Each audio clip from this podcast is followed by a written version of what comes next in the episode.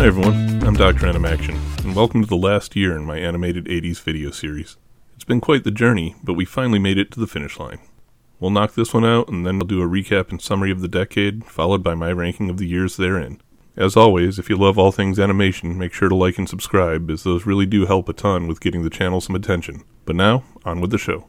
So 1988 was mostly about going bigger, with series that were released targeting a wider age range than those in previous years with the rise of preschool programming and the expansion into more adaptations of R-rated movies potentially looking to either hook an older audience or retaining the one from earlier years. We also continued the decade's tendency to bring back classic shows and characters with several returning that year. And finally, as a significant shift in 1988, we got a return of more true animated comedies with very little plot and story that's replaced with slapstick. I'm not saying that's good or bad, but it definitely started something. Same as the last few years, there's no change to what's hanging on from the beginning of the decade, with Smurfs from 81 and Alvin, Donald, and Mickey from 83 still on the air. From 84, we still had Muppet Babies and Danger Mouse, and from 85, Gummy Bears, CBS Story Break, The Fantastic World of Hanna-Barbera, Thundercats, and the Raccoons were still around. Our only holdouts from 1986 were The Real Ghostbusters and The Bugs Bunny and Tweety Show. 87 was still represented by Alf the Animated Series, DuckTales, TMNT, and The Woody Woodpecker Show. And finally, 1988 had the most survivors this year with Alf Tales, Count Duckula, Fantastic Max, Garfield and Friends, The New Adventures of Winnie the Pooh, Police Academy, A Pup Named Scooby Doo, David the Gnome, Dr. Snuggles, and This Is America Charlie Brown. Except for a scant few, I didn't see a lot of action on that list, so let's see what we lost here. Well, focusing on action oriented series, this year we lost The Mysterious Cities of Gold from 1986 and both of our 1987 space westerns with BraveStarr and Saber Rider. Then, from 1988, we also lost Cops, the Marvel Action Universe, including Dino Riders and Robocop, the Ruby Spears Superman, and Robotech. Again. That made for not a lot of action left going into the end of the decade. Did we get anything new to take its place, though? Let's take a look at the 1989 lineup. This year we got a disappointingly light 15 new releases, and it was kind of a mixed bag. Honestly, it feels like we got one or two of everything that I've highlighted throughout the rest of the decade, and things are differentiated enough that I'm not even really able to adequately group a lot of them. I'll do my best to present them in a way that makes some sense and has some analytical interest, though, so let's go ahead and dive right in. HBO got a show starring a character from 1931, and Hanna-Barbera released a new series with a character from 1958 into syndication. Babar ran for 65 episodes over the course of five seasons on Home Box Office Network, which is what we called HBO back in the olden days. It's the story of an elephant raised in the city who grows up to have human mannerisms and returns with them to the forest. It's told from the perspective of an older main character sharing the exploits of his youth with his children. This year also saw Hanna-Barbera Productions release Paddington Bear. This was the character's second animated series, with the first airing on the UK's BBC One from 1976 to 1980. The series followed the adventures of a meticulously polite Peruvian bear in his small London neighborhood. Both shows skewed a bit younger, but Paddington was notable for having the always awesome Tim Curry as the voice of the mean neighbor named, appropriately enough, Mr. Curry. There were also a couple of series this year that focused on characters from the much more recent past, specifically from within the same decade. The California Raisins were a marketing campaign designed for Sun-Maid Raisins in 1986 that became unexplainably popular. So popular, in fact, that they got their own 13 episode animated series this year on CBS. It follows a musical group comprised of the eponymous Raisins as they tour around a world populated with anthropomorphic vegetables. Ironically, it featured the voice actor for TMNT's Rocksteady voicing a character named Bebop, so that's pretty cool. Otherwise, it was the illogical conclusion of the 80s concept of being able to make anything into an animated series.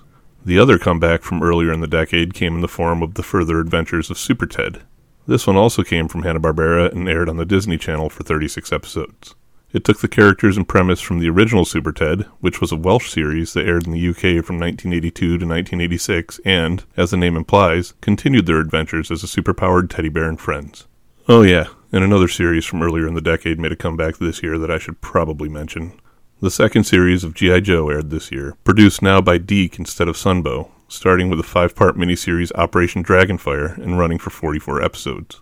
This version had all new voice actors for the returning characters, except for Snake Eyes, who was still voiced by the original, and focused on the newer characters and equipment from the 1989 toy line and newer. And the title card may still say a real American hero, but the theme song lets us all know very clearly that this version of G.I. Joe has become a true international hero. This year also saw the release of another couple of movie adaptations, as well as another series from an SCTV alumni. However, none of this year's adaptations were rated R.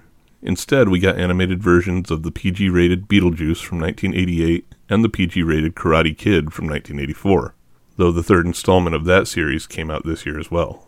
Beetlejuice picked up right where the movie left off, with the ghosts Adam and Barbara sharing the house with the invading Charles and Delia, though Adam and Barbara don't really appear in the series. This time, though, Lydia has made a fairly unique friendship with the human exorcist, Beetlejuice, and the series centers around their hijinks as he tries to help the young girl with the problems teenagers face. It was a clever take on the material, and actually a pretty good show. Also, it had Tim Burton as an executive producer and ran for a pretty huge 94 episodes. Likewise, the Karate Kid animated series keeps Daniel San and Mr. Miyagi, Miyagi. sorry, Miyagi, as the main characters. In this series, though, they're on an adventure to reclaim a small magical shrine that was stolen from Tome in Okinawa. They're also joined by a new partner in the form of the Okinawan karate practitioner Tamurai. The series was pretty great too, because even though Pat Morita didn't voice Mr. Miyagi, he did do narration at the beginning of each episode from his character's perspective. Unfortunately, it only lasted for a grand total of 13 episodes. The last series to highlight here stars the irreplaceable 80s icon John Candy.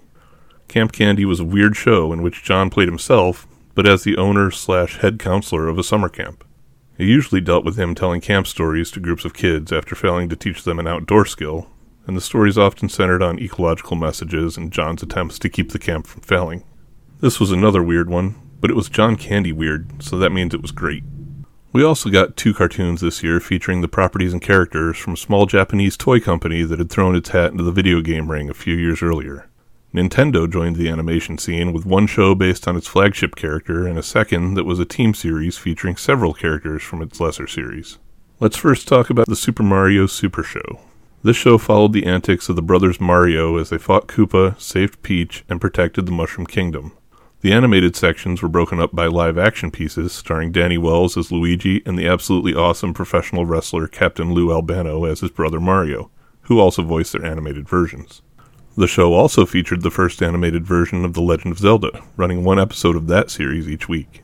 It also also featured a special guest star in each episode, most of the episodes, including some 80s greats like Ernie Hudson, Cyndi Lauper, Sergeant Slaughter, Magic Johnson, Rowdy Roddy Piper, and even Elvira, Mistress of the Dark. Try to watch the intro without having the urge to do the Mario for the next several days. The other series we got built around Nintendo this year was Captain N the Game Master. This show was the story of a teenager named Kevin and his dog Duke, who were zapped into the TV while playing Nintendo to end up in Videoland as part of the prophecy to become the heroic Captain N. Equipped with a light gun and a gamepad that gave him special powers like double jumps and time manipulation, Captain N was joined by a stable of Nintendo characters helping to put a stop to the evil Mother Brain. Characters like Simon Belmont from Castlevania, Mega Man, and Pip from Kid Icarus joined his struggle against Mother Brain and her henchmen, King Hippo, Eggplant Wizard, and Dr. Wily. It also gave Nintendo an opportunity to have guest appearances by several of their other characters throughout the show's 34 episodes, including the full cast of the aforementioned Zelda cartoon. It's a great series for any classic Nintendo gamer. Another company that had been making their presence felt in network animation over the past several years continued their efforts to seize a large chunk of our afternoons this year. Disney's third major network cartoon was released this year with the appearance of Chip and Dale's Rescue Rangers. This one was another Disney home run, taking the Chipmunk brothers and putting them into a scenario as private investigators, picking up cases the police deemed too small or insignificant. Together with their friends Gadget the Inventor, Monterey Jack the Strong Mouse, and Zipper the Fly, they work to solve every case from a simple missing pet to a growing soda obsessed cult, meeting resistance from the evil Fat Cat and his crew along the way. With this release, Disney was almost ready to launch the programming block that would rule weekday after school hours running from 3 to 5 every day.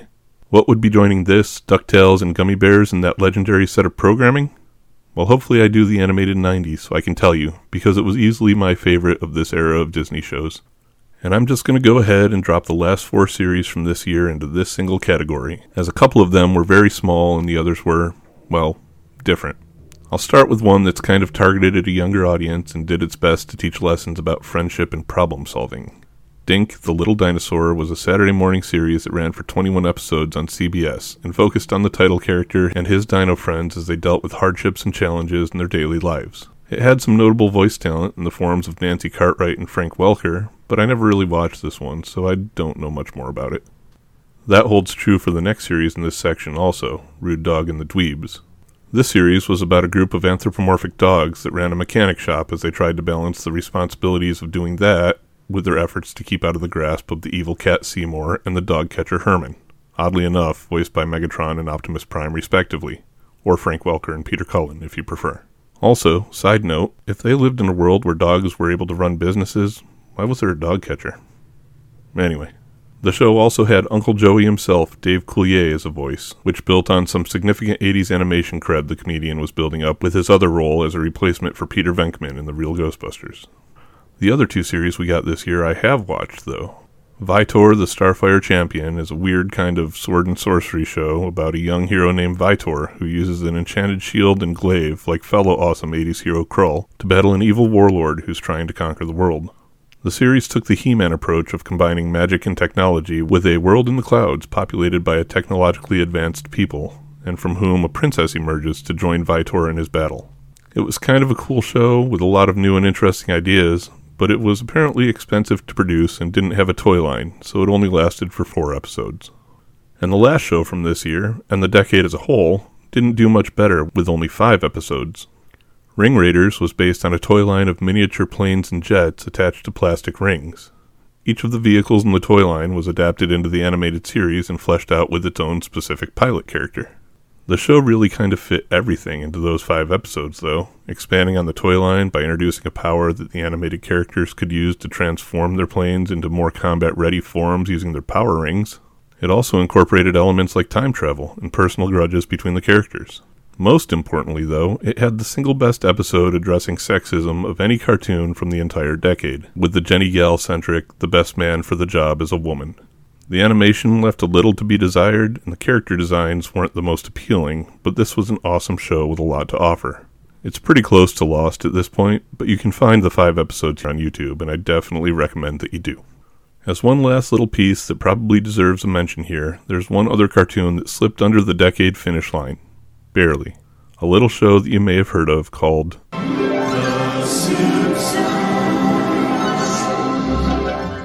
That's right. The longest running, most highly awarded show in television history premiered this year as well. Even though it ran as segments of The Tracey Ullman Show starting in 1987, the ongoing standalone Simpsons first aired this year on December 17th.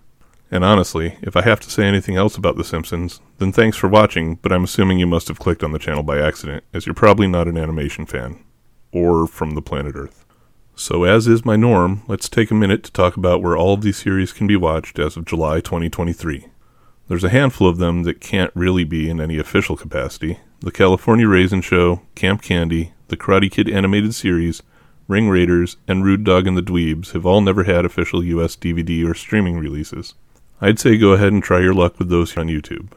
Rude Dog has some foreign DVD releases, but they're pretty pricey and they only have a couple of episodes each. Some other shows, like Vytor, the Starfire Champion, and Captain N the Game Master, did have DVD releases, but they're both out of print at this point and really freaking expensive.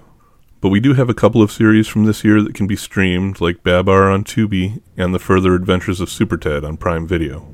Everything else from the year, though, is available on DVD or various streaming platforms, including Beetlejuice, Chip 'n Dale's Rescue Rangers, Dink the Little Dinosaur, G.I. Joe A Real American Hero, Paddington Bear, and the Super Mario Bros. Super Show.